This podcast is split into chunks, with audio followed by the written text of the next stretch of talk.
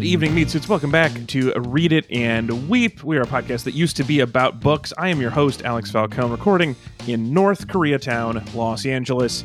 And we are, oof, it's been a day, uh, but we are we are now ready for a very uh, exciting and hilarious and not particularly trying uh, episode. You'd think 10 years plus into this, we'd really have a rhythm down for recording, but we don't. Um, so It's like the first time every time. You It know? is- It's beautiful. It's like- it is, yeah, exactly. We keep it fresh by finding new ways to fuck up for a half an hour. Um, I am joined by my regular Covey panel um, in Southeast Portland. He's at Anthony Lopez Part 2 on Twitter. It's Mr. Anthony Lopez. You know, it wouldn't be bothersome if it was like, oh, my microphone wasn't plugged in. It's the fact that it's just all happening inside the computers, but we don't know what causes it. That They makes don't it so share with us. frustrating. Yeah, Yeah, it's a, it's a it's secret the that they keep. nebulousness of it that is I so exhausting. But I'm It doing great. Well, I'm glad. I'm so to glad to hear here. it. Also joining us at Hungry Hunty on Twitter or on Instagram uh, in the Bopo neighborhood of Portland is Mr. Hunter Donaldson. Yeah, what up? I just want to keep throwing out. Um, my name's Hunbun on Letterboxd. Follow me on Yes. Letterboxd Oh. because I'm in love with it. So fun. Yeah, I joined Letterboxd this week. Um, Anthony, did you get on there yet? N- Nope, not going to. Not going to. Yeah, I already have enough social media. I don't no. en- In your life. with. So I don't think it is that really a social No, media. It's mostly just a, di- a diary I'm- of movies you've watched. I know what Letterboxd is. Oh, okay. you don't okay. need to explain it to me. I've known what it is for a long time. Okay, well, I'm telling you, I don't want the social part. I just want Yeah. to see what you've watched. So, No. as a favor to me, you would just add a diary of your movies. Yeah, not gonna do it. Okay. Yeah. Great. Also, it's just not really the type of activity for somebody that's not. You know what I mean? It's not. It's not a half-assed thing. I think it's like it's fun if you do it a lot. Like I've ranked 622 movies Oof. since I joined Letterboxd. Like I'm into it.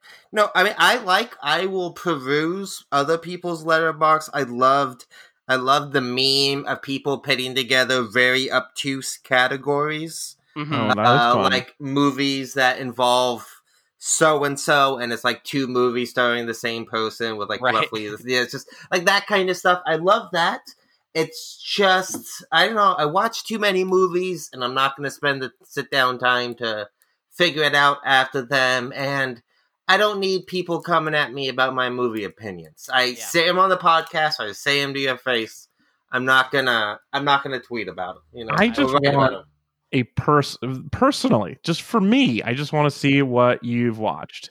Um, so, for example, things I've learned about Hunter: Once Upon a Time in the West is one of your favorite films. It's a good Yeah. movie. That movie fucking rules. I just watched that movie with my wife like two weeks ago, and it was terrific. Yeah, we really liked it. Um, and now I understand why you are always playing that harmonica. Yep, I'm a big harmonica boy. Showing up at train stations. Yep. Yeah. Yeah. Yep. Yeah, that part too. Yeah. we really enjoyed it. Yeah, we it was it was a good time. And It it's is, not a um, short one. no, it is a- so I'm it is a surprised patient you movie. it. Yeah. It's a yeah, it was flippin' it was a good month Yeah. of our life. We enjoyed the whole month.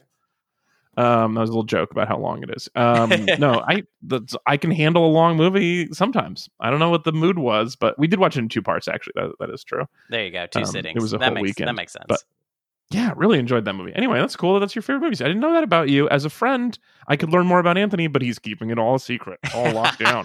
Play these things close to the vest, Alex. All right? That's know. true. I like that about you, actually. Um, also, uh, I just want to let you know that today's episode is brought to you, as always, by our fabulous meat buddies who, like, try it as they might, could not have come up with a more worthy cause for their money. And so they gave up and gave some to us. And we really do appreciate it, um, even if we don't think we deserve it. Um, I uh what else? Oh well anyways, since you since I don't get to get the full list, Anthony, what is because you only have time for one thing this way. You could do it all in Letterboxd, but you can just give me the one thing. What is one thing that you watched this week? Um, I'm actually going to plug two things. Okay, 'Cause so I- that I no don't matter how many times I your try to give you rules Yeah. to this segment, you never care. Well, one, I just baby, want baby to bear's bowl of porridge. Okay. I'm just, I want to say, you know, times are tough out there. People are feeling disheartened. And I, after years of trying to convince my wife to watch Justified, finally started it with Oh. her a few days ago. Uh, and and she likes it. she loves it because it's a very good show. I so I'm not really. It's a good show. We've talked about Walton Goggins on the show before. He's incredible in it.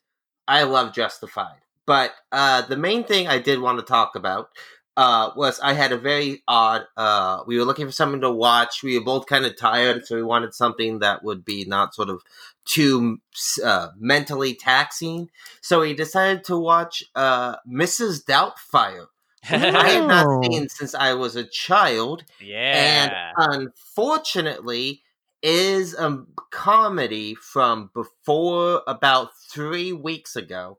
So it doesn't hold up super well uh, Yeah. especially with its sort of uh, plot elements.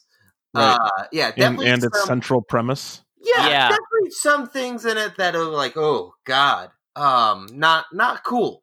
Um, but with that said, you know, there's a lot of things. Last time I saw that movie, I was very young, and there are things I didn't get. Like I didn't get how, just how drunk Robin Williams would have been in the last scene of that movie because the guy keeps plowing him with scotch. And as a kid, I didn't know what that meant. But No. as an adult who's had that much scotch, I'm like, oh, this scene takes on a whole new light. So he had to have um, enough scotch that he forgot which, Which person he was supposed to, to yeah. talk to while wearing Yeah. very intense makeup. As a kid, I never got that. But rewatching this movie, I had an idea, and I want to pitch you guys something. Okay, Oh, okay. Right, you finally so- gonna find a way to see your kids again, huh? Yeah, well, I don't know. Okay, so first off, they did try up until when Robin Williams unfortunately, you know, passed away. Uh, they were working on a sequel to this movie the entire time, which is something that blows my mind. Apparently, there was always a script being written. Somebody was constantly getting paid to write a sequel to Mrs. Doubtfire, and they Well- could never crack the nut. And that I don't know if my I can crack them up, but I will just suggest the title of it should be Doctor Doubtfire. Doctor, oh, yeah, that's good. that's Well, here's hear me out. Here's the my twist pitch. is the Doctor is a woman. what about is it? Reverend Doubtfire? Reverend- Can we go that direction? Reverend Doubtfire back in the habit? No, here's what I want to do, okay? I want to make just Mrs. Doubtfire, just a remake of it. But here's the thing advertise it so it looks just like a updated 21st century uh, version of Mr. Mrs. Doubtfire. Get families into theaters. And here's the Mhm. thing it's almost exactly the same movie, but instead of a comedy, we play it as a horror movie. Because if you think about it, Mrs. Doubtfire would be such a good premise for like a psychological thriller. Like so she dead- is like No, she a- is she is kicked out or Robin no, Williams is he- kicked out of the family. deadbeat, down on his luck dad who Yeah. obviously has anger issues is not allowed to see his kids. Yeah. Sabotages his ex-wife's nanny searching uh, you know, search. Yeah, yeah. comes in as a nanny and gets heavily involved, sabotages her relationship with her new dates, gets really like creepy with like different people in the neighborhood. It is such Gets a TV show under false premises. yeah, well, first off, that was the main thing that I just like. when that movie was over, I the first thing I said was I leaned over to my wife and I was just like, imagine going on the Wikipedia page for the lovely Mrs. Doubtfire television network show that we watched growing up and being like, the character was developed after he wasn't allowed to see his children anymore, so he invented Mrs. Doubtfire. And it's just that's a horror movie premise. sure, Mrs. yeah. Doubtfire should be, but here's the thing: you don't tell anyone it's a horror movie. Right. So you Mhm. just get the families in there, and oh, then you- surprise horror Yeah, movie. surprise, it's like a that's- trick. You know what? gotcha. the you know twist, what you fa- know? what parents with children love is when a movie that they go in to see turns out not to be a children's movie. Yeah. They love Yeah. that. And Well- what about sex in it? Like Oh, yeah. lots and like nasty shit. You know what I'm talking about? You know what I'm talking about. Well, I don't you know what I'm I've talking never, about? No, I have no idea. when I was a kid, guy. when I was a kid, I went to go see some animated movie with my family, and they played the first forty-five minutes of Son of Sam. Okay, so Whoa. I've been there. I know what this is He's like. the right? son. It must be a kids movie. Yeah, it's like oh, I didn't know Spike Jonze directed. I uh, Spike Lee directed Ice Age. Uh, it's very, this these photographics are amazing. Can I? It's I a gotta joint. pitch It's a Doubtfire sequel real quick Yeah, because please. to me, I feel like we passed the kind of obvious and like fertile ground of the gender swapped reboot of Mr. Sure, yeah, yeah. Doubtfire, right? Yeah, all female reboot. Yeah. Yeah, Mr. all Doubtfire. female That's- reboot. Mr. I mean, Doubtfire. oh, mm, that makes the most sense. You're right. I agree Yeah. with you that this is an obvious flag we walked past and didn't acknowledge. right. Well, you want to know what the actual premise for Mrs. Doubtfire 2 was? No. Sure. Yes. Uh, Uh, So uh, you're right. You're right. No, The no, you're script right. they actually were working on for years Go was ahead. the youngest he just daughter, does it again. like, Yeah. what? What the fuck is it supposed to happen? Like, the youngest daughter goes to school college and he goes to watch her but very quickly she remembers that mrs doubtfire was a thing so that plan falls through yeah. and he ends up impersonating an old russian woman instead so uh, instead of switches a- the not Scottish. Now she's Russian. yeah Wait, so so- she's wait, so this is now to creep on his daughter? yeah you know to keep an eye on her while she's at college again there's That a is reason why this movie Wow, never this- got made That that really strips away the very flimsy defense that Mrs. Doubtfire the original had, which Yeah. was I think this is supposed to be a story. you feel somewhat about- bad for him? Yeah, yes, yes. Uh, if if we do that plot, this is an indefensible act that Robin. Williams Yeah. is doing. I mean, I technically, everything. Rewatching the first one, it's straight up indefensible. It is. He is a partner who constantly makes his wife be the bad guy, so Right, he can be yeah. the good guy. He Yeah. is just everything he says and does in front of the kids is, is incredibly manipulative. And as like a kid, I remember being like. God, that mom really is a buzzkill. But it's like, imagine if you just worked an eight-hour day and you came home and there were fucking zoo animals in your Dude, yeah, room. he's a cops dick. outside. Like, Yeah. it's just absurd. Uh, Very upsetting. yeah, Uh, absurd's a good word for it. But um well, unfortunately that's all the time we have, so we're gonna move on. Hunter. that's all I had, Alex. All Will you tell me, um, you know what? Since I can't stop you, as many movies as you've ever seen. Oh, sure. I actually watched a bunch this week. I'll just tell you uh, two of them, and I will make it fast. Uh, do too.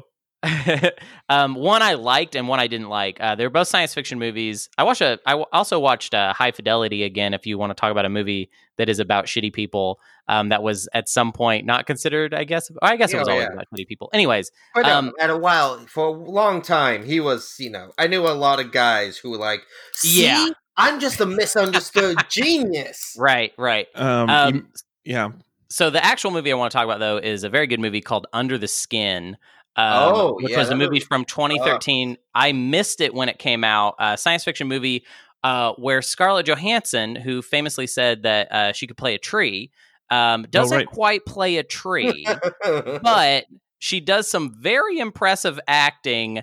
That is, uh, she plays, uh, and this is, this is not really a spoiler because this is just like right away we get right into this. Um, she plays uh, like an evil alien, or I don't know if evil's maybe not even the right word because it's such an ambiguous movie. Yeah. Um, but she plays an alien that's like essentially picking up men off the street and then like sort of harvesting them or She's something a like meat that. farmer for her own planet, essentially. Right, and I know that is The is so. So the book that it is based upon is very explicit about what, um, like what what her character is doing. Um, the movie that what you're actually given in the movie really doesn't is very ambiguous as far as Yeah. what's going on. And we were actually talking uh, a while back. I don't remember what episode it was, but at some point, um, somebody brought up like movies that actually adapt the book but do it better. And I actually think this might be a really good example of that. Yeah, for sure. Um, oh, interesting. What was the what? What was it? Was it the Prestige that you were the talking Prestige about? is one that I bring up all the time for that, but I also like to Yeah. me- mention Twilight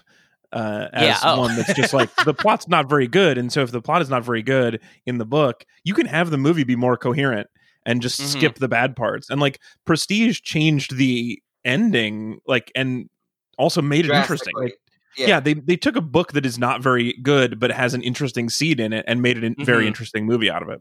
Yeah. Um, well, I feel did- like that is exactly what has happened with Yeah. with this. Did movie. you look into how the movie was shot?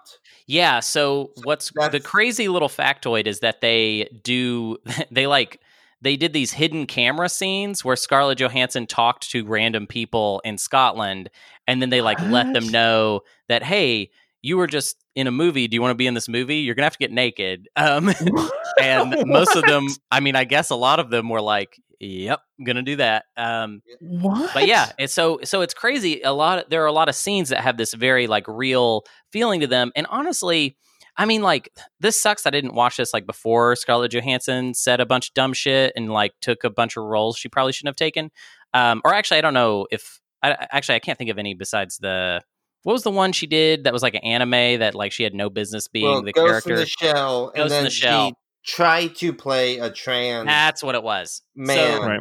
that all sucks. She sucks. She does a lot of really good work in this movie. well, she Um, also loves to defend Woody Allen, even when no Yeah. one asks her to. She just loves cool. to You know Woody what? Allen. Maybe maybe it's that she sucks on such a deep level that she was able to bring that suckitude into this really scary, frightening movie. Yeah. And so maybe it's just like the perfect like spot for her to be is this movie because I'm telling you, dude, she is really frightening It's and very her- disturbing and off-putting in it. I would say it's easily the best performance I've ever seen her do, and I I easily think uh, Under the Skin is one of the best science fiction films of the 21st century. Fascinating. It's I've never even heard of it. That's so interesting. It Yeah. is so good. Uh, the music, the score, that fucking scene with the baby. It's just, Yeah. It is something else. Yeah, Yeah. I, I love that movie. That's a great recommendation. Um, I'm gonna go uh, real quick. I watched my wife and I watched What We Do in the Shadows finally.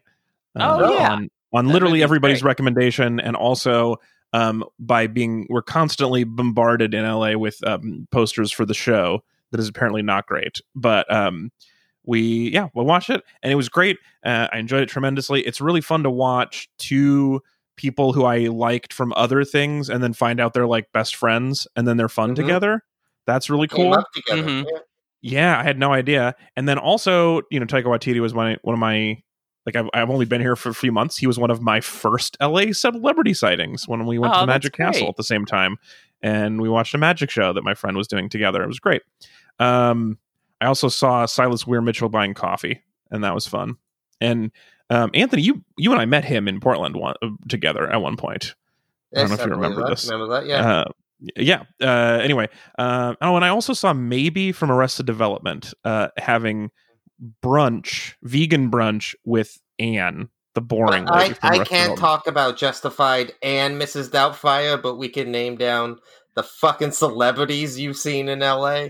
Here's the thing. I just well, okay, a couple things. First of all, I have put in the work on the show. I've earned it. Uh, two, um, I, I, was agree. hoping Also, it that would be hasn't taken fun. that long. This segment, like, yeah, not great point. Um, you're making it longer right now. And three, I thought it was going to be entertaining, and we would discuss celebrity sightings, and then you guys did not. Uh, and no, no, no. I've got a good one. I met Yeah. Snoop Dogg, and I was on ecstasy, and he gave me some Ben and Jerry's ice cream. Done. that's dope as all fuck. three. Po- oh my god! Anyways, no part of that time to explain. We got to move forward. Uh, we've got some big What- stuff to do today. What was the second sci-fi movie you didn't like, Hunter? Oh yeah, Color Out of Space. I- that movie I was- sucks.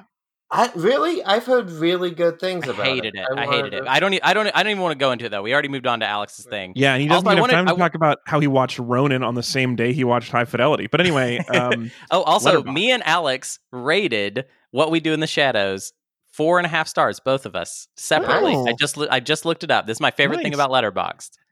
seeing how your comparative ranking. It's just fun. It's fun that I No, can go didn't to a movie. could- I, yeah, I was saying that as in I didn't know you could do that. That's fun. Yeah, so when you follow somebody on Letterboxd, you, if you go to any movie, you can see what they rated it, basically, and if they reviewed it. Oh yeah, yeah, yeah. Interesting. All right, very fun. Um, also, I just noticed there's a way to import, so you're gonna get my my back catalog into. Oh, I'm gonna get it into yeah. Letterboxd. I was like, do I want to actually type all this shit? No, I don't. It turns out I can just dump it all in. So, um, cool. All right. So, what are we doing today? Um, today is a very special episode of Read It and Weep season three. Um, this has been slightly condescending film school. Um, or sometimes slight, just slightly condescending um, end of segment, and uh, specifically, we're at a, we are at uh, what I think of as an arbitrary point that is not the beginning or the end of season three. Mhm. Ergo, it very well could be the middle.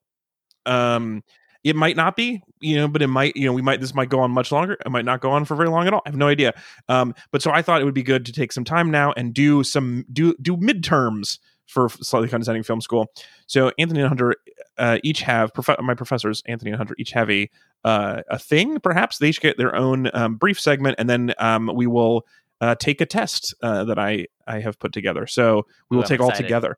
So Hunter, you had something for me. So I'm Oh, gonna let sure. you go first. So Mine- what mine- would you like to do for the, your portion of the midterm? This is going to be an oral examination. Sure. And Okay. Well, you- mine you mine would be kind of the fun start. to- It's like the kind of just for fun question. You get bonus points just for even answering it. Oh, I love it. Um, I was curious of. Um, it's funny that we've been. T- that I've I've kind of purposely brought up Letterboxd uh, a couple times. Um, I and I have the list of the the films that we've seen. We've seen Yes. exactly ten if you cut out Tarantino's filmography and um, The the extra credit movies. Yeah. Um, we've seen 10 that I feel like are all film schooly type films. Um, my my curiosity is a- in a very listicle like way. Uh, could you rank them as far as how much you enjoyed Ooh. them? Um, and this is really that Anthony, you can do this too. Actually, um, that we could all do this um, as long as it doesn't take too long. Um, so starting with Alex, uh, what would you say was the worst movie? And I'll I'll throw the ten films at you real quickly. Um, we watched Mulholland Drive, Band Apart, uh, Crouching Tiger, Hidden Dragon, Citizen Kane, Seven Samurai, Seventh Seal, Rear Window, Alien, Terminator 2 Judgment Day, and then Meshes of the Afternoon, which is such a weird little thing in with the rest of those. But um, number one, what what would you what would you say was your favorite? My favorite. Mm-hmm. Um, interesting. Um, I mean, I got some guesses because I, th- I I would say that it felt to me like you enjoyed Citizen Kane a lot. Tremendously. it felt to yeah. me like you liked Rear Window a lot. yeah, pretty So much. I would be surprised if it was Yeah. not one of those two as I your kind of number this is one. a real banger list, minus Yeah. the few kind of more coffee ones. It would. Yeah, I mean it's it's weird. It is unfair to um, band apart and meshes uh, to make them as they are strong coffees.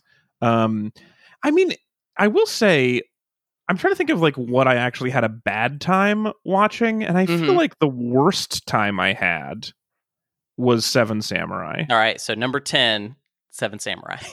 Um, well, no, I, I think we're gonna go to eight because I think meshes and band have to be separate. okay, cool, cool, cool. So, But so I do- there, you know, th- I do, you know, because like Band Apart, I didn't like exactly, but I didn't Mhm. dislike watching it. I was just like, there's sometimes there's a thing, and this I think maybe is more likely with strong coffee, but also I can imagine this is. I mean, this is the thing I told you about art, where I'm just like, I like modern art, where I'm just like, oh shit, it's a Santa made out of poo. So that's how I felt with like Band Apart and with Meshes, where I was just like, this is bonkers. I have Right. no idea what's happening. well, I'll, I'll say this: I'm a big Godard guy, um, Mhm. and I did not like Band Apart that much. Oh, interesting. I felt like but the it- dancing scene is so fun. That was great. Yeah, and that was that was what made I'm glad I watched it for that Yeah. scene. Um Yes. however, I did not feel like it was an especially strong like all of the movies he made around that time are in some specific way stronger than Band Apart. Band Apart just feels like a kind of just sampling of his early career with no, like just elements of his other movies but none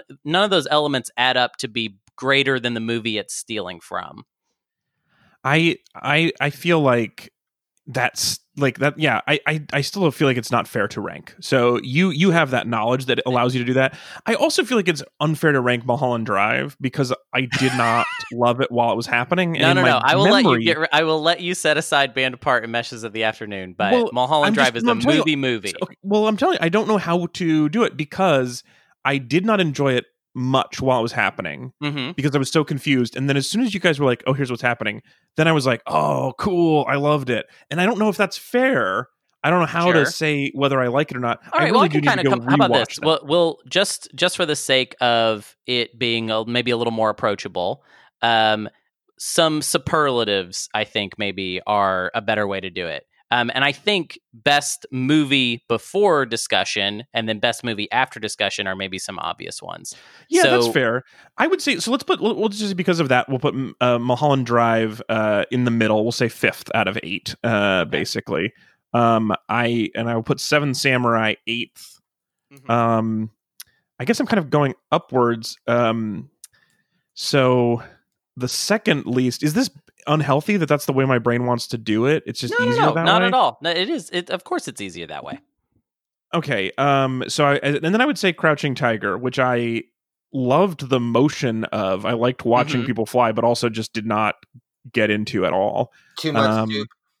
Yeah, just it's just terrible when I was eating soup. So Mm. both both of those movies have the same problem, which is that I couldn't eat soup. I like this. Um, I, I, I like this because this I think sets an interesting precedent for a movie that is coming up uh, that I don't necessarily want to reveal right now. But um, yeah, Coming up on film school or on this list? yes, list? on film school. Yeah, yeah. Ooh, okay. It's fun that you don't want to reveal it to me, the host of the pro- pro- Well, podcast. y- but yeah, Well, yeah, we yeah. No, I'm all talked about it before, right? It's the one In the we mood were for love. about a few weeks is- ago. Yeah. Yeah, yeah, that one. oh, great. Okay. So anyway, so uh, number eight, Seven Samurai. Number seven, Crouching Tiger. Oh, that feels racist when I do it that way. it way. does feel Um, racist. yeah. Yeah. Uh, um, eight, seven. But they're uh, also they're also slow, slower contemplative movies, which is odd because they're both technically action movies, sort of. Um, Mhm. yeah. And then so now we're in a place where um, I generally enjoyed everything else. Um, Mhm. So um, I would say probably Seventh Seal. I'll put sixth. Just uh, Yeah, I was Well, I about to say I, I was I was seventh. expecting Seventh Seal to be lower than than that, but but yeah, it's the other. I guess yeah. I would like it to be seventh just for the name though. Um, yes, yeah, that's it's- good. It's, well, annoying that I took you the didn't seven think that way about Seven Samurai. anyway, so then puts five at Mulholland Drive, and then um, you know, I mean, I just yeah, uh, I straight up enjoy. I, I'm gonna put I guess Alien fourth, Terminator Rear Window, Citizen Kane. Yeah, that I think that that's how I would do it. yeah yeah I mean, that I- makes I, sense. but I liked. I mean, it, like I, I, I do feel like at some point talking about how much I like something feels well. It, when for the coffee movies, it feels ignorant, and for movies I like, it's just sort of like I liked these. I don't have to. I, I- don't want to no. make Citizen Kane and Terminator fight. I liked them both. No, that's that's something you need to learn about film school though. And maybe that's the lesson of this this piece is that part of the idea of going to film school is saying that movies are art and that that art runs deep, but at the same time, I can totally just kind of like take these movies and just give them numbers and be like, "You're number 1. You're number 2." Like that's that's so real. That's so I mean, I specifically stopped doing star like I on my personal movie list that I'm going to import into Letterboxd I never, I don't rank anything because I after I stopped being a movie critic, I thought I feel gross about that. And even when I was doing crit, like the paper I worked for really wanted a number, required a number, um, and only let me get away with not putting a number on on one movie, which was a Woody Allen film, um, which I don't think ever ended up getting released. I don't remember now. You Anyway, watched a Woody Allen movie that didn't like a secret Woody Allen movie? Well, it got No, po- at least was- pushed back. Um, what was the Anthony Dillon? I'm pretty uh, sure only a rainy day in New York, his Amazon one, is the one that got pushed back. Everything that got theatrical release, the one Well, you're it- talking about, the Joaquin Phoenix one, that absolutely got a theatrical release. okay, well, but it, it did not get a theatrical release when the um, pre the critics preview suggested that it would. It like it ended up not coming out within the next few weeks at least, causing my review to get shelved. Um, so or maybe it Are never played. sure maybe it it never just- opened in Portland. Yeah, I think that's what happened. It just got. It was opening in different cities first before it came to Portland. So. Well, it was anyway. It, at at one point, it was going to open in Portland, and then it did not. So, um, anyway, also, uh, Irrational Man is the name of that movie, and also that movie is fucking gross, and it's just Right. a movie about a an old man trying to have sex with a child, and it's just the oh, you're talking about thing. Manhattan? it See what I, I know did it's- there? was it was a another- thematic thing. Yes, Yeah. I, I do. Um, uh, Um, so yeah. so I would say what I what I like about doing this little exercise with you real quick is that I feel like one thing I want out of this season of Read and Weep that we still haven't gotten there is a foreign film that you like a lot. That's what I want to Mm. find basically. I want Mm. to find an experience where you were reading the subtitles um and y- not to say that you don't like any foreign movies. That's not true. Um that's wrong. But um, Although to in find my one ranking, if I was going to add Band Apart, it would be around ninth. So it really would be the three Right. foreign. It would be all bottom, the which foreign- is not my life. That is not right. how I. I know. I know, I know. What I want to find though is a film school film that is a Yeah. foreign film that would that would make it that would climb up that ranking. Um, I love it. All right, now you have to do it back to me. Oh, okay. So for me, that's pretty. That's pretty. That's pretty easy. Uh, Mulholland Drive number one. Uh, number two, Seven Samurai. Uh, Citizen Kane number three. Seventh Seal number four. Crouching Tiger number five. uh, Alien, and Terminator Two, and then Rear Window and Meshes. Interesting. I I would have Mulholland Drive, Crouching Tiger, and Rear Window, kind of indistinguishable as my one, two, three. I think all Yeah. three of those movies Yeah, yeah. are just perfect. And then probably Seven Samurai, T two, Alien, uh, Seven Seal, Bandicoot, and uh, I would. Say, that's so interesting, mostly because if I think if you'd listened to the podcast, no one would be surprised that you're both putting Mulholland Drive up there. But I think everyone would be a little bit surprised that Terminator Two was not higher, given how you guys were just so I mean, lovely. It was so love- fun. love that movie, but like that's you know that is sweets and really tasty. Fucking Mulholland oh, yeah, Drive is high earth that could you know should be preserved for generations to come. It's I, know, I will say also in my memory, all of these have appreciated. I, I think there's none none of them are like bringing me pain to think back on, including Yeah, Band yeah. Apart. Like I just I'm remembering the things I liked about them. Except maybe maybe Seven Samurai is the only one that's not coming up higher in my Right. memory of it. But I did enjoy Crouching and Band Apart both to some degree. Um, also, I think that's a fun exercise. Um, Anthony, Professor Anthony, what is your midterm? So my midterm's got a few questions on it. Okay, all right. Um, number one, uh, I have a question for you, Alex. Mhm. Uh, a man's attitude goes some way. The way his life will be. Is that something you agree with? I feel like if I disagree, I die, right? So I definitely agree with that. Now, did you answer that because you thought that's what I wanted to hear, or did you think think about it Oh man, I What I walked into it too, and I knew it. I knew that part. because you truly believe that to be right? I feel like I I thought that was what you wanted to hear. There's sometimes a buggy. How many drivers does a buggy have? You gotta have at least two. No, one. Okay, so One. that's the fun part. Okay, now here, real, Great, uh, great okay, questions. real actual midterm questions coming up. Ooh, here, okay. Okay, I'm gonna list off some films. I would like you to tell me who directed them. Ooh, okay. I'm gonna not. I'm gonna close my document with all of my stuff on it. So, Mulholland Drive. Um. Oh man, uh, I'm so Aw. look. No, no, no, I got it. Uh, Lynch, Aw. David Lynch. David Lynch. Crouching Tiger, Hidden Dragon. Oh shit, that one. I you definitely. I did know that, uh, but I have forgotten. I don't know. Lee. Uh, Terminator 2. Uh, that was. I'm just so bad at fast recall of names. This is so embarrassing because I know that James Cameron. James Cameron. Alien. Um, fuck, fuck. Is that also James Cameron? No, Aliens was James oh, right, Cameron. right, right. so Okay, I'll that was the trick. Give you half a point. Oh, right, right. Because I knew we talked about him on that one too much, and that's We why we went the we other did. way. Yes. Um, But we did have a long discussion of this director. I know I did. Fuck. This would be like the easiest midterm if you had done this thing. And also, I, I, the the names are right on my on my other tab, and I am I'm not I'm not going over because if I looked at it, obviously I it would be believe way better you. than I believe Yeah, that I you're not cheating. no, no one Yeah. doubts that I'm not looking at it. Um, but man, that's frustrating. Um, I've forgotten All right. Uh, uh, Alien. Uh, Ridley Scott. Ridley Uh, Scott. Yes, of All right, course. So. What else then, did Ridley Scott do besides ruin the Alien franchise eventually? Bla- Blade Runner, Gladiator, um, Legend. okay, Um, Blade Runner, which we the- did see for the show, that Yeah. spawned in, came up with the idea for this podcast. Yeah. Yep. And then uh, for bonus points, give me the director of Seven Samurai or The Seventh Seal. Oh, Ingmar Bergman is the seventh Yeah, seal. there- I was going to be so mad that you didn't ask. I was just about to say, how dare you not ask me the one I remembered for Yeah. some reason. All right. Uh, it- Here's my uh, final my final question for you. All right, and this one we didn't mention, but this was technically a film school uh, thing, and this would also have been very high up on my list.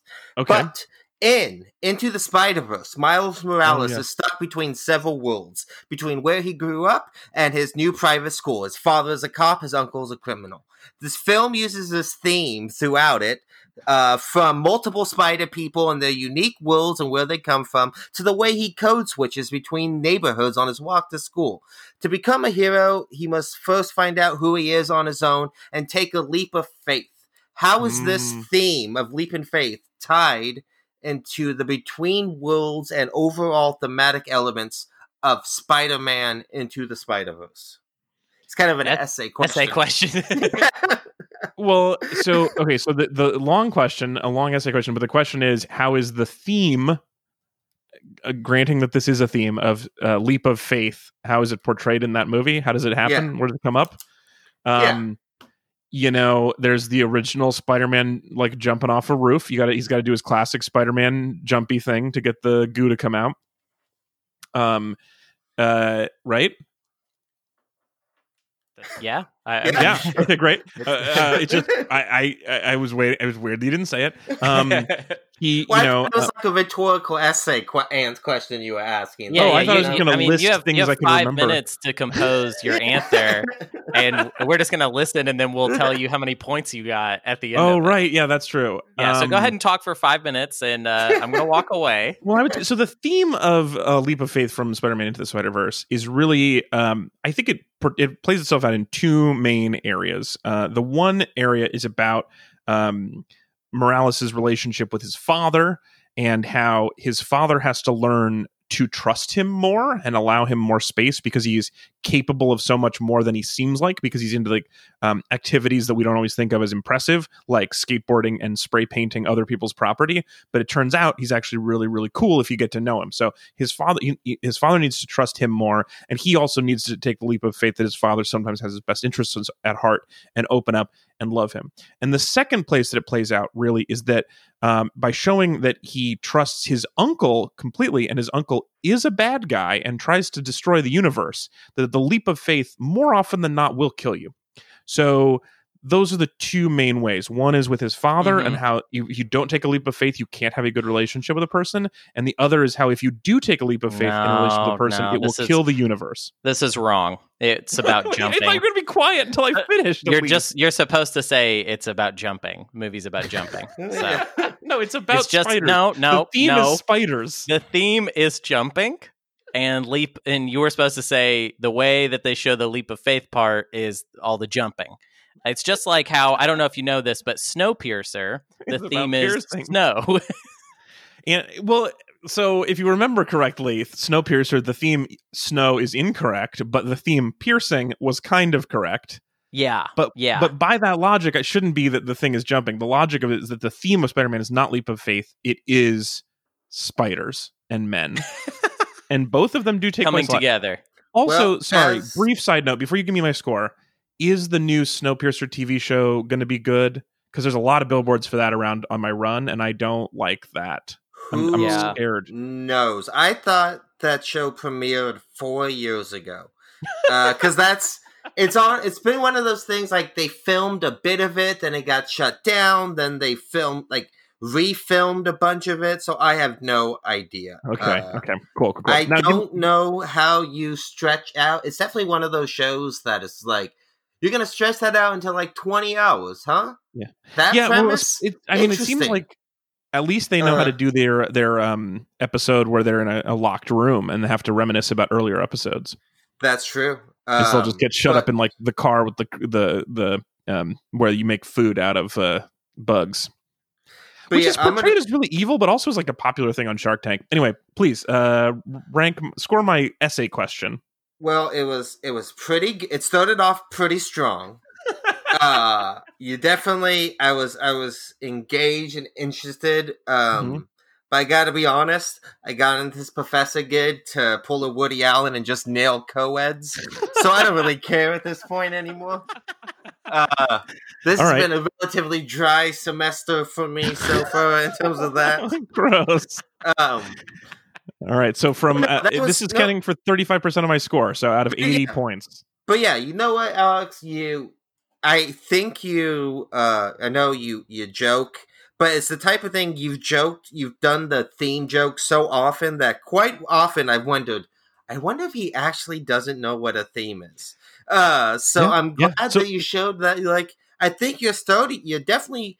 You have more of a grasp on it than your your your, your need to be humorous. The answer to me, on. I will. I'll tell you the truth, which is I don't know either. I suspect that I don't actually know what a theme is, but if you tell me a theme, I can reason backwards to it, but I could not have told you that the theme was uh, leap of faith.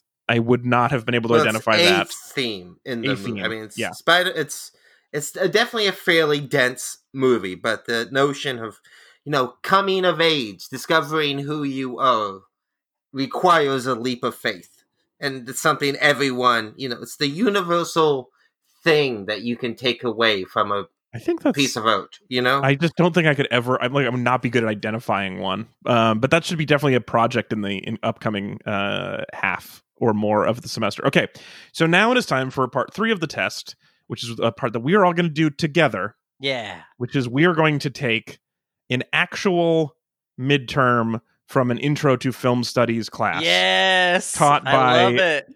Dr. Neuendorf, uh, professor at the School of Communication at Cleveland State University, and the first actual test questions I was able to find Googling this. And it took kind of a while. I found a lot of flashcards, but these are actual questions from a sample test that she provided to her students. Now, I have They're not essay some of, questions, are they? no, these are multiple choice Okay, questions.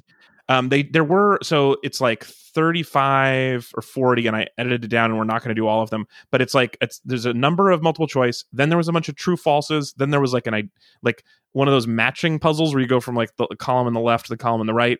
And then there were three sections where you had to watch a movie and then like answer questions about that short film. So it's a lot. This is a lot of tests. We do not Mhm. we're doing all of that. And I got rid of things that definitely you don't know about but a lot of these we did not discuss. So let's see if we can figure it out. Oh, also, the sample exam did not come with a an answer sheet. So if we don't know, then we don't know. Um, that'll be fun. So, but it's if I found the answers that I would know, and I didn't want to already know. So let's let's discuss. So question number one. Our ability to use the auteur theory, as well as to Mhm. analyze genre and conduct formalistic analysis of the mise en scene, is largely due to the work of six young men writing in a film journal in the 1950s. They all studied films of all types at their local cinematheque before trying to make films themselves. Mm-hmm. We When they finally about did my make films. We The, talk work, the works were heralded boy. as being inventive and eclectic. These men have been called A, the French New Wave, B, the French Hey. Dadaists, the three, three. C, the Italian Neorealists, or four, the German Expressionists. French New Wave. yeah, Frenchy wave. So The the the note the magazine they're talking about was called uh, Le Cahier, uh, which Uh-huh. is the notebook. Or I believe is what what is Ca- Cahier? sure, Yeah, is that right? there's Am literally no way that to know. correctly? It means notebook, but it was a it was a uh, cinema magazine that they all wrote for. And um, they came up with the auteur theory, or like developed it in in, in a big meaningful way. Yeah, I mean, used it Uh, to, uh, like, basically just in terms of writing on film and trying to figure out what exactly a director does. They definitely like named it, but it's one of those things that like the idea had always sort of been around in some way or another, but it wasn't until they kind of gave it the name. Cool. And if I'm not mistaken, it was created for like one specific filmmaker, right? Like they they used him as like the I don't know. That's kind of for we're we're we're we're now outside of what I know about it. Basically, um, I, I, I didn't know that uh, they had come up with uh, auteur theory, but it does not surprise me at all. Well, yeah. So the question specifically says that our ability to use auteur theory Mhm. as well as analyze genre and conduct formalistic analysis of mise en scene is largely due. So there's a bunch of couching Yes. terms there uh, Yes, in yes, terms of what else happened, but they were important in that development. Okay, great. Yeah. The cell and or sorry, not the cel animation. That is an answer, and I don't know the answer. It's just a possible answer. The animation in American Splendor clearly is a cel animation, B stop motion photography, C rotoscoped, D all of the above. Uh, are it's either talking about- rotoscope or all of the above. Are we talking about the movie American Yeah, with Splendor? Paul Yeah, not, Giamatti. not Paul just Giamatti? in general American Splendor. But, well, I'm Um, just saying, like, there's that's a comic book as well. uh, yeah, yeah. Um, Okay.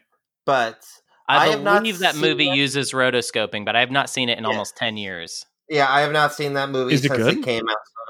It's okay. I mean, a very- rotoscoped movies are weird.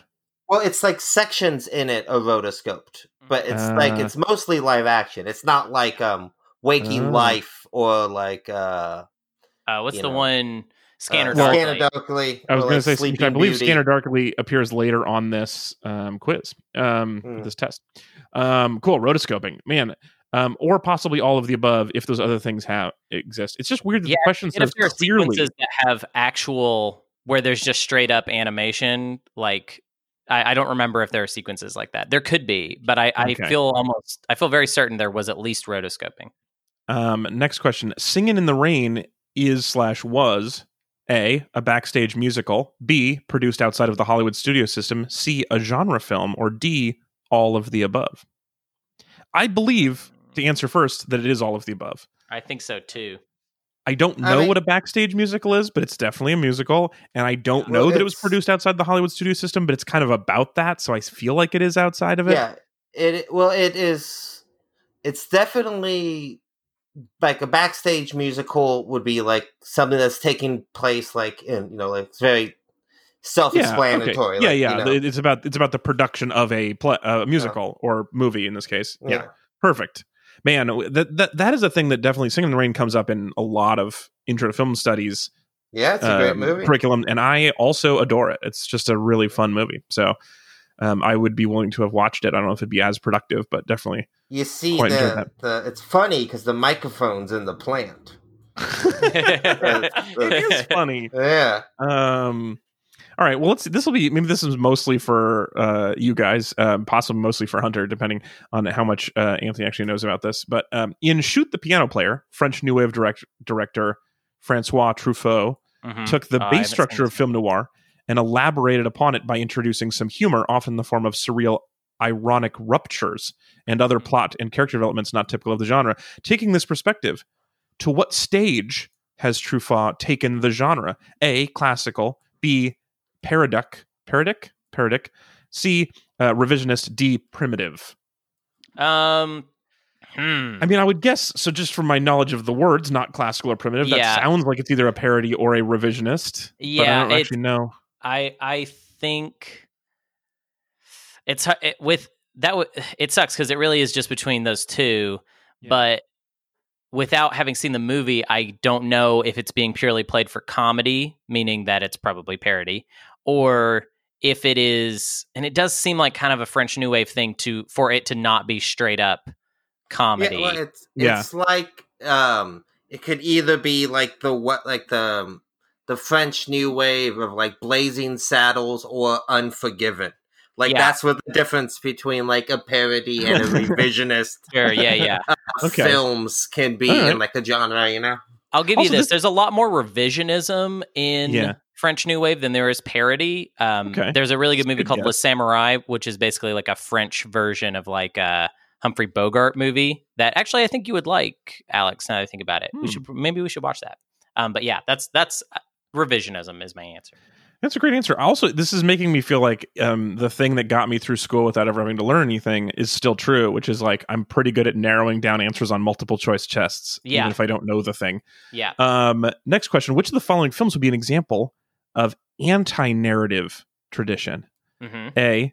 Last year at Marienbad, a French New Wave classic because of its that one's deliberately disorganized and confusing set of events. B. The Searchers, John Ford's Great Western because of its main line of action and at least one subplot tied to it.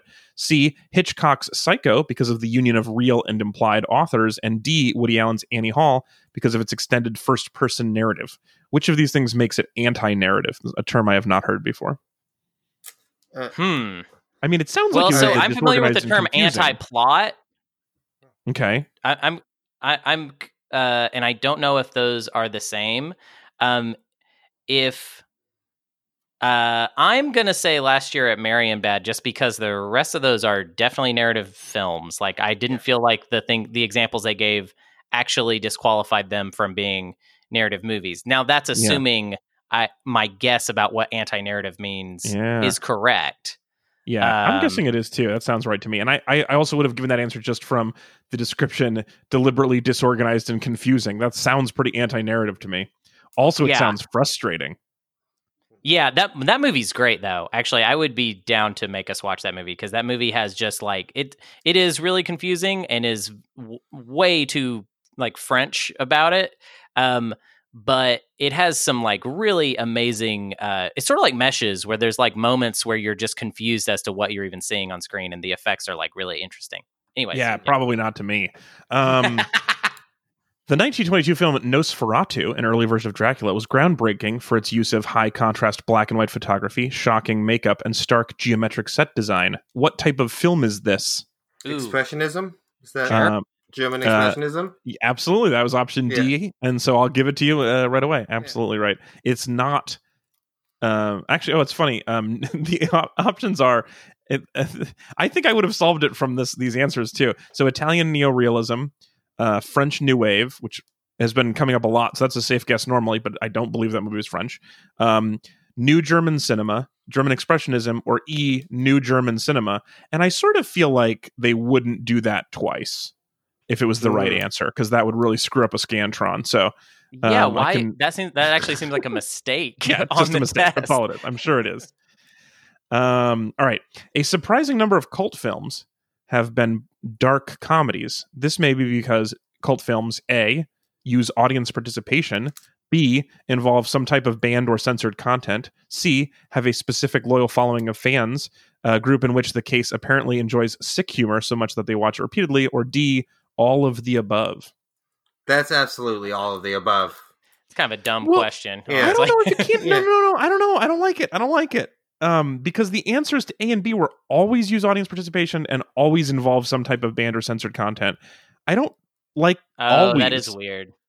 like that makes me nervous. Just you, how can you have two things? You guarantee every movie in this genre has these two things. I feel like it'd be very easy to say. oh, you know what? here's Yeah, no, it is a doesn't. trick question, maybe because it's a cult film. All it needs is a group of people that decide it's a cult film. Yes, so- I think that's what it is. It But, just I needs mean- a It cult. is. It is. But it is being a tricky question because a lot of cult films have those first two qualities. And honestly, if you hadn't re-emphasized the the word "always," that choice of words, I would have I- said all of the above easily. I would al- also argue that this would, you know, if you're looking at it sort of like the academic of what cult film was before, like most things, the internet and streaming kind of came and, um, yeah, yeah. like This is destroyed those meanings. If you look at sort of the classical, what are the true cult movies, right? You have stuff like anything from like Night of the Living Dead to Rocky Horror to Cannibal Holocaust.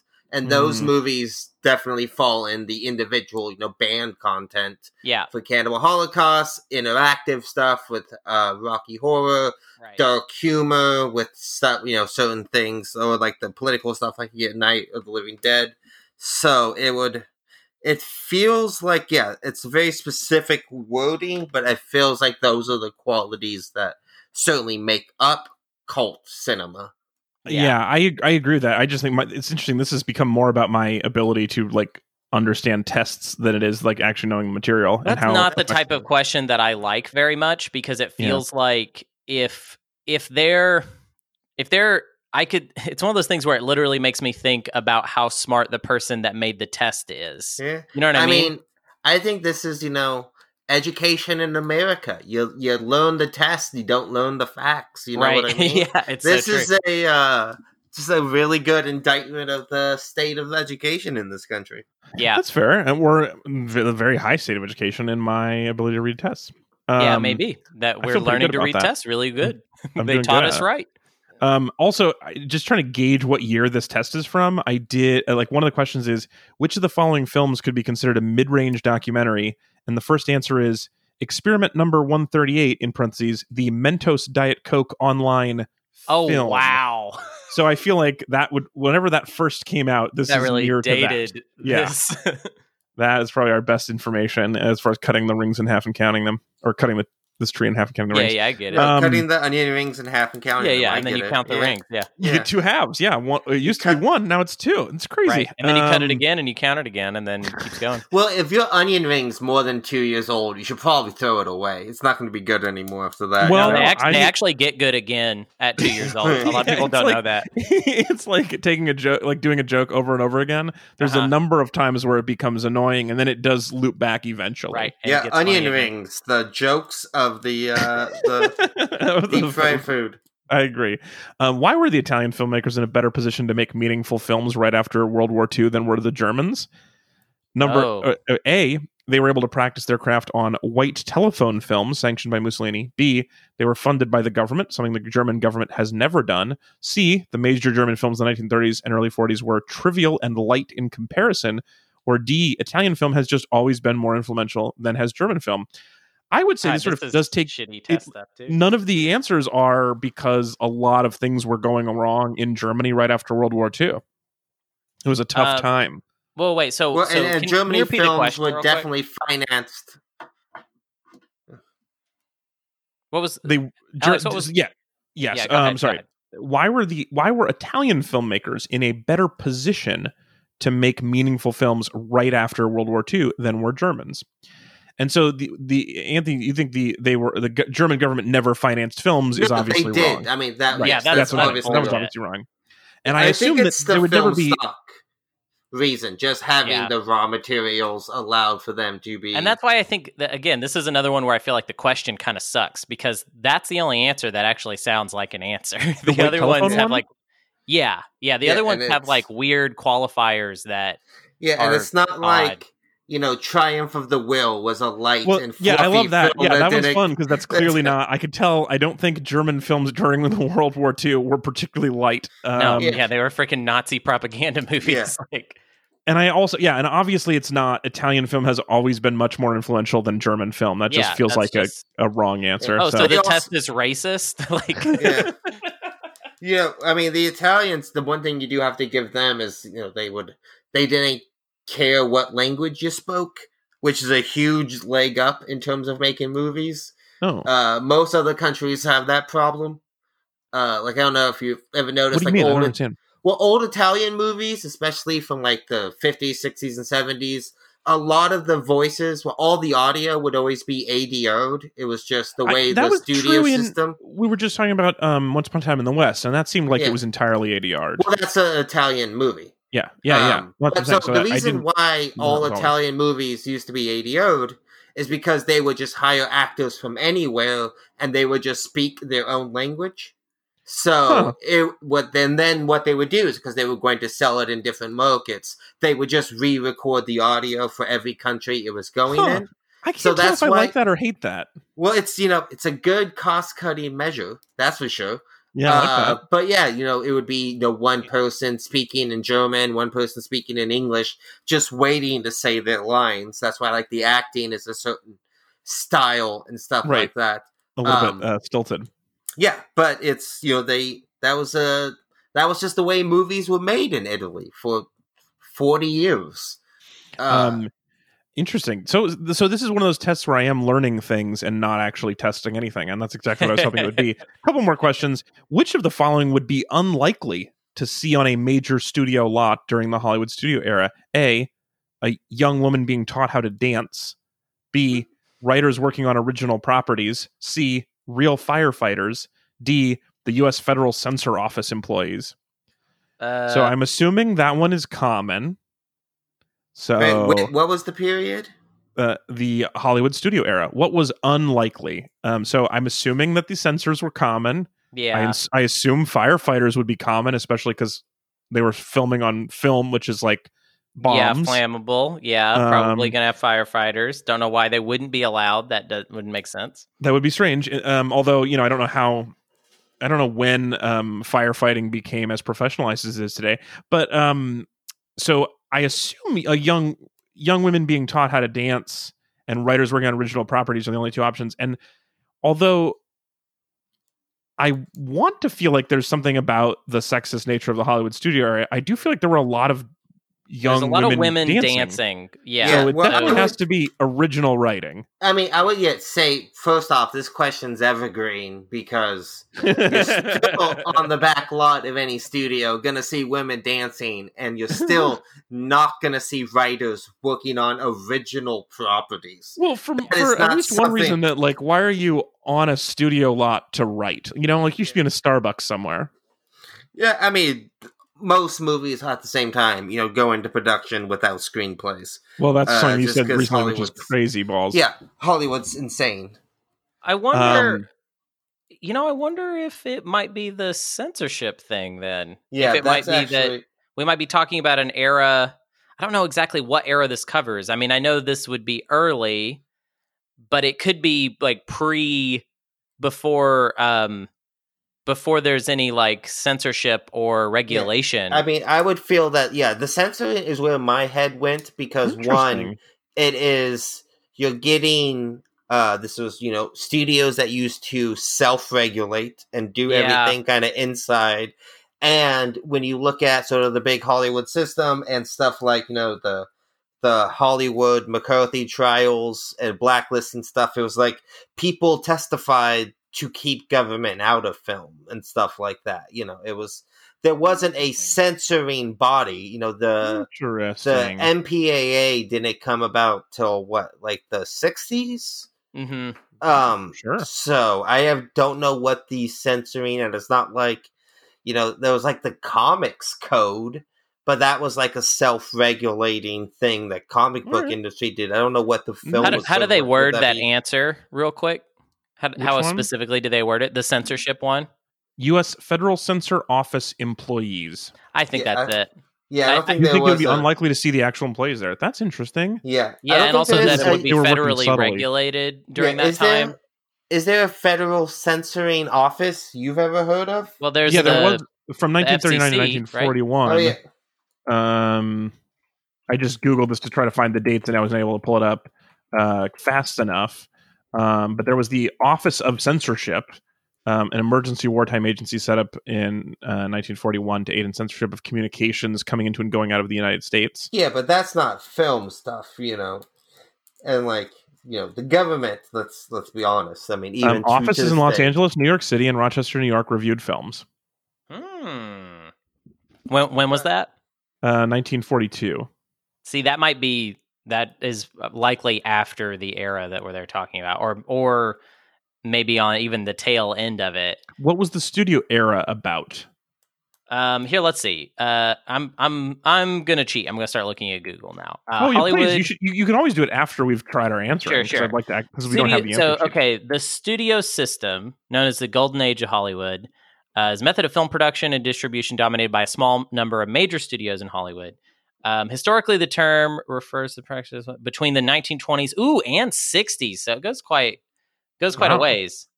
Um, but still, if this office of censorship was not around for that long, Yeah, um, it still seems that's unlikely.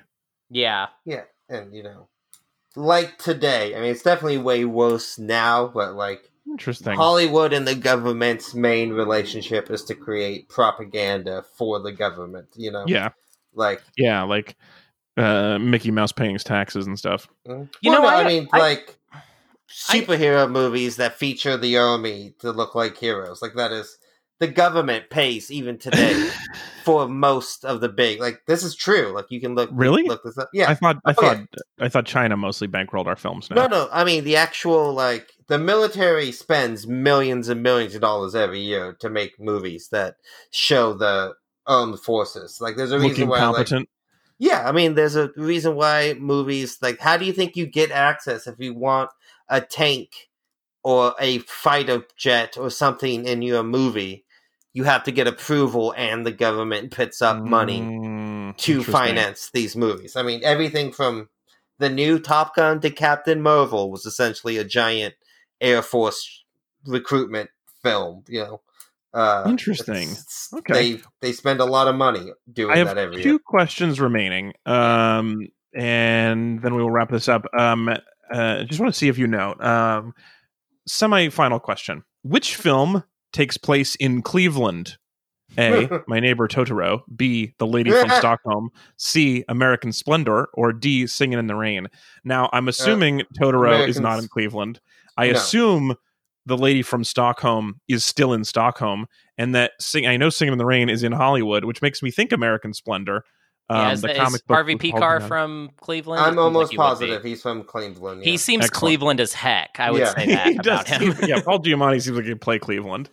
Yeah, Um, this teacher was really obsessed with American Splendor. They must Yeah, have really dude, that- liked it. well, or they were like they watched twelve films in school, and this is one of them. right. And also, That's- the that's school is in Cleveland, is why that question happened. oh, I see. This is uh, the University of Cleveland, I believe I said. So, and Have then you last never question. seen My Neighbor Totoro, by the way? I have It's not. I've only good. watched. I, I I only watched that one of his movies with you, and I Spirited loved Away. Spirit Away, and I loved Yeah. it, and I assume I would love all the rest of them. I Oh my haven't gotten around God. to watching it. Hey, there's a movie in another language that I liked. Yeah. Do, do, do, do, See, and also. Japanese, which makes me less feel less racist. Right, but you watched the dub. You know you watched the dub. You didn't I- watch the yeah. Anthony, did dog. I? Yes. And also, Yeah. it doesn't Oh, have, really? you know, they're cartoons. It doesn't have Japanese people, which I think might be your issue with it, you know. Damn it! Seeing- did, did we? How seeing their did we really watch the dub? That seems so Yeah. weird. well, I mean, yeah, we definitely watched the It's dub. actually I mean, I- not that weird. The Disney Yeah. dubs of the Miyazaki movies are actually pretty good. I mean, I Oh, probably okay. watched the sub, but you might you probably watched the dub. uh, all that's right, again that most people watch them. I I go out of my way to make sure I watch the. our the final question, which I like just because it shows a little bit more personality of the teacher. Many of my students seem to be repeat viewers of the film Boondock Saints. And are. Isn't that great? oh, Yeah. what a fucking dig! I love Many it. of my love it. students seem to be repeat that. viewers of the film Boondock Saints and are happy to be able to use knowledge of the film as a sort of social currency, a basis for social interaction, which is how a human talks. Um, the film is rather overtly anti female, and this may further develop a sense of an in group audience. Given these points, Boondock Saints may be considered A, a genre film, B, queer cinema, C, cinephilia, and D, a cult film. cult film. I mean, it seems like it's got to be a cult film, right? Which is yeah, also- it's it, it's pretty Piece of culty. garbage. Yeah, it also Uh, sucks ass. Boondock Well, so that could be Saints a was genre. the Boondock Saints was the first movie that like you know how every once in a while people people will come up to you and be like, "You like movies? You must love Boondock Saints." And I'd be like, "What kind of Really? fucking person do you think I am?" like I, in high school, a lot people I- or just people be like, Yeah. "Dude, I, I love movies too. Boondock Saints." And yeah, like, definitely bros in high school last time I heard about, about, that. movies. Yeah. because Boondock Saints fucking sucks, and it's always sucked. Yeah. Interesting. Good. um, if Well, you, you- and it seems like you and uh, b- both of you, in fact, and Doctor Neuendorf uh, would um, get along well. It seems like you have a lot to talk about. Well, I will, you? I will say this though the the question does annoy me a little bit because Boondock Saints is both a genre movie. It's a genre film. yeah, Uh, sure. It's just shitty, but it Right. also has a cult following, which would make it a Right, cult and so film. that's why I think the Wanna question be is, given these Tarantino points, is the it would be yeah, right, right. Um, but given these points of the overtly female and the in group makes it feel like a cult yeah, film. makes- is the answer yeah, she definitely, wants. Definitely. Um, if you have any interest uh, in watching a very good documentary, I cannot suggest enough. Overnight, the documentary about the making of the Boondock oh Saints wow. is phenomenal. It- Really? it, it started, yeah. So the you know the story of the Boondock Saints is incredible. It's like this piece of shit bouncer at a bar wrote a screenplay. Harvey Weinstein flew from his office to meet this guy in his bar. Gave him two million dollars to write and direct. This guy had never done either before. two million dollars to write and direct a twenty million dollar movie, and on top of that, he would get to compose the score for the film. Oh, he Plus, Harvey like that would be a thing. Weinstein bought him the bar he worked at as a thank you gift for writing this Wow, great Harvey screenplay. really liked this screenplay. Yes. So he hires two friends to start documenting all this because he thinks this is going to be the next big thing, and then is such a talentless, shitty prick for the next three years that he ends up releasing a movie on like a million dollar budget, broke, bankrupt, uh, and had to sign away the royalties just to get it out. So he made no money on Well, the like uh, cult ending. following. Yeah, it's it is a phenomenal documentary uh, of just watching a guy who has everything at his fingertips and then just ruins it through just sheer ego and being Mhm. an asshole. It is very, very good if you dislike that movie and want to watch him. He ends up bouncing at the same bar after he has to sell it. Um, oh man, this actually seems like a great. If it was a fiction where he like goes on this crazy adventure and then comes back and ends up in the same stool as he was on in the first Oh, scene, yeah, that's I mean, that's literally what it is. that's kind of Uh, great actually. Yeah, it's it's so much better than Boondock Saints. And then like the last scene of it is like two kids walking into the bar and he's as he's checking their IDs, they're he, they're like quoting the movie. Like, That's so cool when he says this thing, and then they uh yeah he doesn't say anything because he's too embarrassed. Always remember that this is how we got Norman Reedus, though, is these movies. I don't know what that means. But Norman cool. Reedus, the guy he he was in uh, Hideo Kojima's Death Stranding, the uh, one of the best films of all time. Oh, he's from uh, the zombie show though. he yeah, is in yeah. the zombie show. That's where he makes his money. He makes some money in The Walking Dead. Mm-hmm. Got that Walking Dead money, which Yeah, that that that money spigot never turns off. yeah, that money spends. Um, all right, that's fun. Well, good. I'm glad something good something good came out of it. And this guy's got a heck of a story to tell his bar patrons. Yeah. Uh, well, so hey, I I'm gonna, blew it.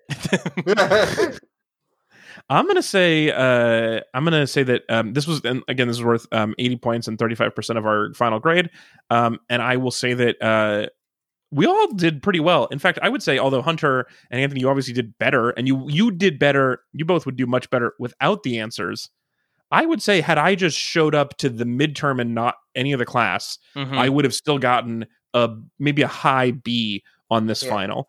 And so, Alex, trust me, just knowing the way you look, if you put on a baseball cap, you could totally have done that and then failed right up to the top of Hollywood, buddy. yeah, Just a yeah, bud. well, nice looking white dude with glasses and a baseball hat. Look how far Oh. so many people have gone. you think I'm uh, nice looking?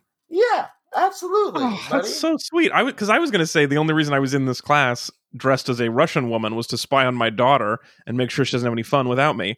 Uh, but I mean, that's again, you would fail right up to the top of Hollywood. You know, Look, I have been hoping to fail up to the top of Hollywood for over four months now, and it hasn't happened yet. So, despite sure. seeing Taika Waititi at a Magic do Castle, trying to do comedy. You got to try to do film. Just put on a hat and just go around with a viewfinder, and you know, look out for. I'll tell you you the know, truth. Brett I did buy got. a black hat with no logos on it before I came here because I had seen enough people from here, like enough industry people wearing them, and I thought it was like a good hat to have. Yeah, makes sense. You're on your way. I'm, I'm going to do it. I'm going to be huge. All right. Uh, that, that let's bring it in. Let's bring that in for a landing. Yeah, yeah, yeah. That is it for our show, ladies and gentlemen. Thank you so much for listening. Uh, we will be back again next week with the second half of the semester of slightly condescending film school. Oh yeah. Oh wait, you know what? I'm the worst person. Ugh. What? Sorry. One one more quick thing, which is I definitely asked for questions on social for the oh, finals, No, yeah, we got to get it. and I would and I forgot to include it when I was putting together the script today. And I want people who like they're so disappointed, um, and they're also bored. So like they probably didn't make it this far. But let me just quickly pull Well, I mean, we can start on them next week.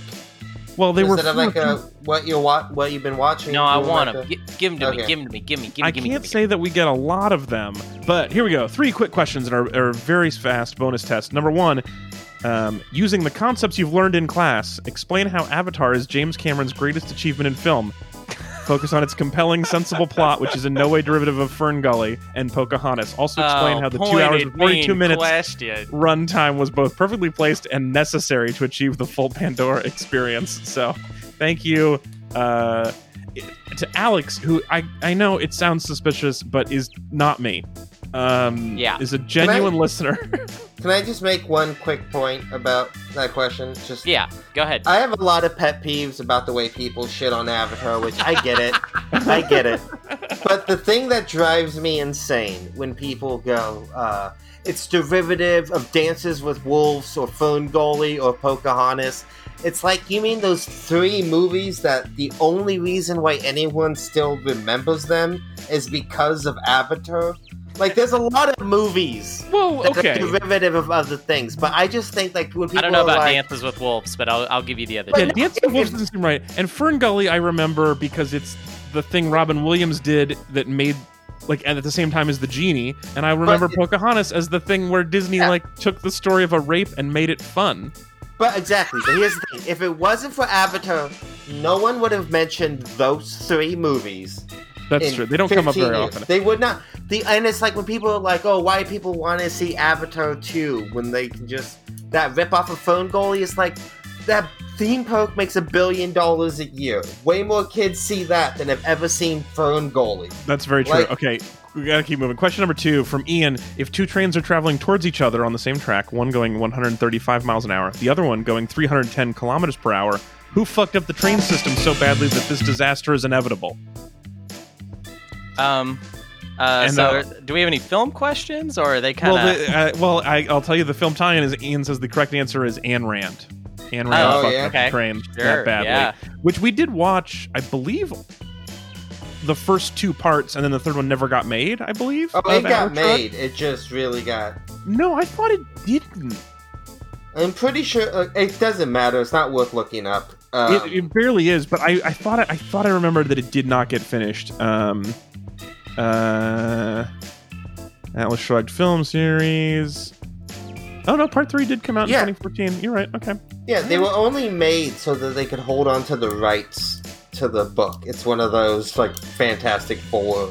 Oh, is Like, it really? We watched, I believe, the first two for this show, but not the third one. Man, Um, I if remember the year when everybody in my high school read Atlas Shrugged, and they thought Oh, that that meant that they could treat everybody else like shit. It's funny that that was the main.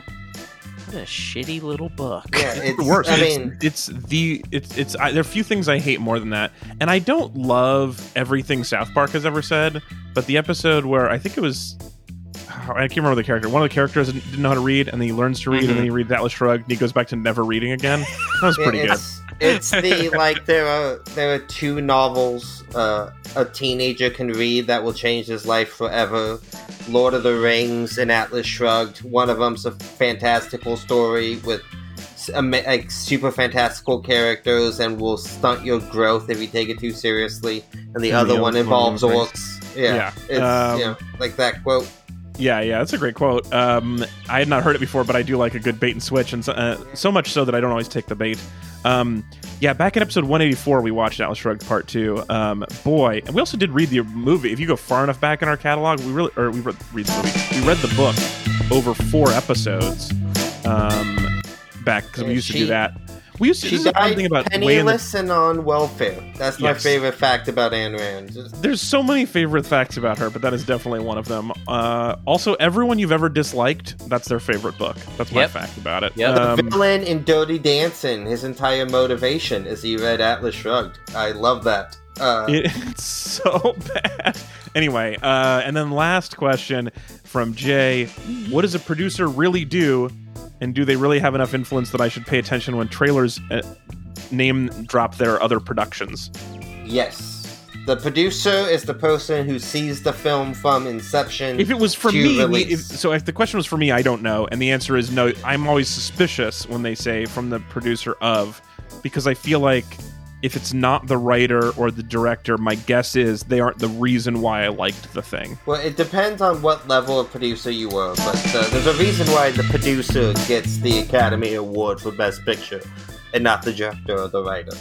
The you know the Oh, producer, the producer is the person who starts the project, is the person who sees the project completely. It's like the person that hires the director, like Yes, basically. you- like that's that's yeah. why they get it. But the other thing though is that it gets confused. Producer, that role gets confusing depending on who you're talking about, and a lot of the people that we talk about on this show are not necessarily people that fit into that idea that well. Um, as far as like, like people auteurs, I feel like have a different sort of. I guess the easy ex- example though would be like, uh, like Harvey Weinstein was the producer for Quentin Tarantino. So like that's where Tarantino's getting money. Like, like that's how they're negotiating all those things is like through him as the mediary. It's a shame But, that um, that's the only one I can think of off the top of my head. But. I mean, also at the same time, he had like Jack Bender, who's his actual like on the ground producer, or like the first one that pops into my head, thinking also about Miramax, is like Scott Mosier and Kevin Smith's relationship. Like Scott Mosier, who now is directing like The Grinch, like the animated movie that came out like a year ago. He was Scott Kevin Smith's producer on all of his movies. I think through like Red State. Um, There's And sort of like the company man. I feel like Yeah. is a good way to put it. Yeah. Like they the work answer- for the production company or like the The answer, yeah. Jay, is that it is not is not clear, and the answer is I was right. You should not pay that much attention because sometimes No, it I matters, but a lot of the time it doesn't. A lot of times it doesn't. Yeah, Yeah, I'll, I I'll- mean- I'll, I'll agree with that. there is definitely, you know, there are like the the Jerry Bruckheimers or the um, uh, Joel Silvers, whose films definitely all have, you know, sort of like connective tissue, and like you can tell a Joel Silver Right. produce the movie, but every once in a while he, you know, backs a movie like The Matrix. Like, you know, The Matrix would never have gotten made if Joel Silver hadn't gone the bat for it. It just So, feels like, like, it sort of feels like when comics use credits when you're being introduced. It's like there's certain ones where I like, it's like, you know, it's like oh so and so opened for Dave Attell, and you're like that could mean he's Dave Attell's favorite comic, and Dave takes him on the road, or that could mean they were both at the comedy store the same night, and he went Mhm. first, Well, I and mean, that's, no, that's not the same credit. And so I feel like that that could be true with producers that No, there's that like is a producer who made a move. Good. true with producers. I mean, you can be there every single day on Right. set Right. making decisions, or you could literally be like, "Oh yeah, I gave the script to so and so, and I right. get a I said producer's yes. credit for it." I I, I Yeah. signed, and then that's it. That's literally all. I, yeah. I said, yeah, they can have that much money to do it. That's fine. And that's But yeah, that's it. like why there's like executive producer and associate producer, but you, the Well, actual executive producer, I do know that one is that's a I, that, I know that job very well. That is a credit you give your brother-in-law instead of a raise. yeah. there you yeah, go. uh, but Right? like the actual That's from Like, that's a quote from State and Main, I think. Uh, and I can't remember the full the exact Yeah. quote, but that was close.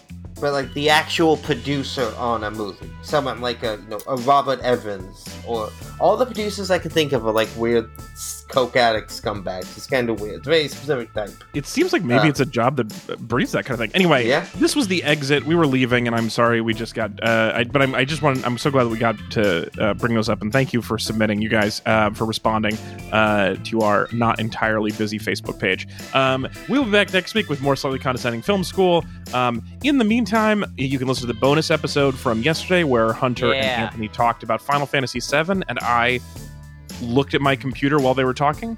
And you can check us out uh, this Friday, a couple of days from now, the 1st of May, at Yes. 4 p.m. Pacific, Mhm, mhm. 7 p.m. Eastern, probably like 2 a.m. Greenwich Mean Time. We, um, no, wait, that's not it. Midnight Greenwich. Probably midnight, Midnight midnight Greenwich. Greenwich. I don't know if they do. I don't know how daylight savings time works. But anyway, the point is, uh, middle of the afternoon Pacific, 4 p.m. Pacific. We're gonna be we're gonna go back to our swimming game. We're gonna be on Twitch, twitch.tv slash Yeah, we're gonna play Subnautica again, and I have to. I actually didn't save last time we played, so I have to re-get all the stuff that we were. I have to catch us back up to where we were at, which I'm excited about. which is not that much stuff because we were real bad at it. But you do Yeah. have to get a Um, flashlight. and, and we, but I mean, I, I'm the one driving, so you're basically saying I'm real bad at it. But as a, oh I no no no no no! team, I we feel like we no as a for sure I was holding you back. I was the weight belt on your scuba dive. I oh, you were running with a parachute on. I had nothing but bad ideas for you, and we'll continue to this Friday on Twitch. Just look up Space Cats Peace Turtles uh, from Hunter's other project, and we will be yeah we'll do some streaming, playing some video game, watching Hunter play video games, and you can watch us watching him play video games. yeah, baby. It's gonna be fun. Thanks for being here, Hunter, Yeah, thank you, Alex. and always such a pleasure. Thanks for talking. Thanks for hanging out, Professor Lopez. Hey, this is a lot of fun. I, uh, Alex, keep my eye on you, buddy. You're doing good. I'm really proud of you. Oh, thank you. Yeah. I'm I'm nice looking and I'm I'm showing promise. Um, Hey, Awesome. you passed. You passed, all right, Alex. we'll talk to everybody next week. Goodbye. Bye.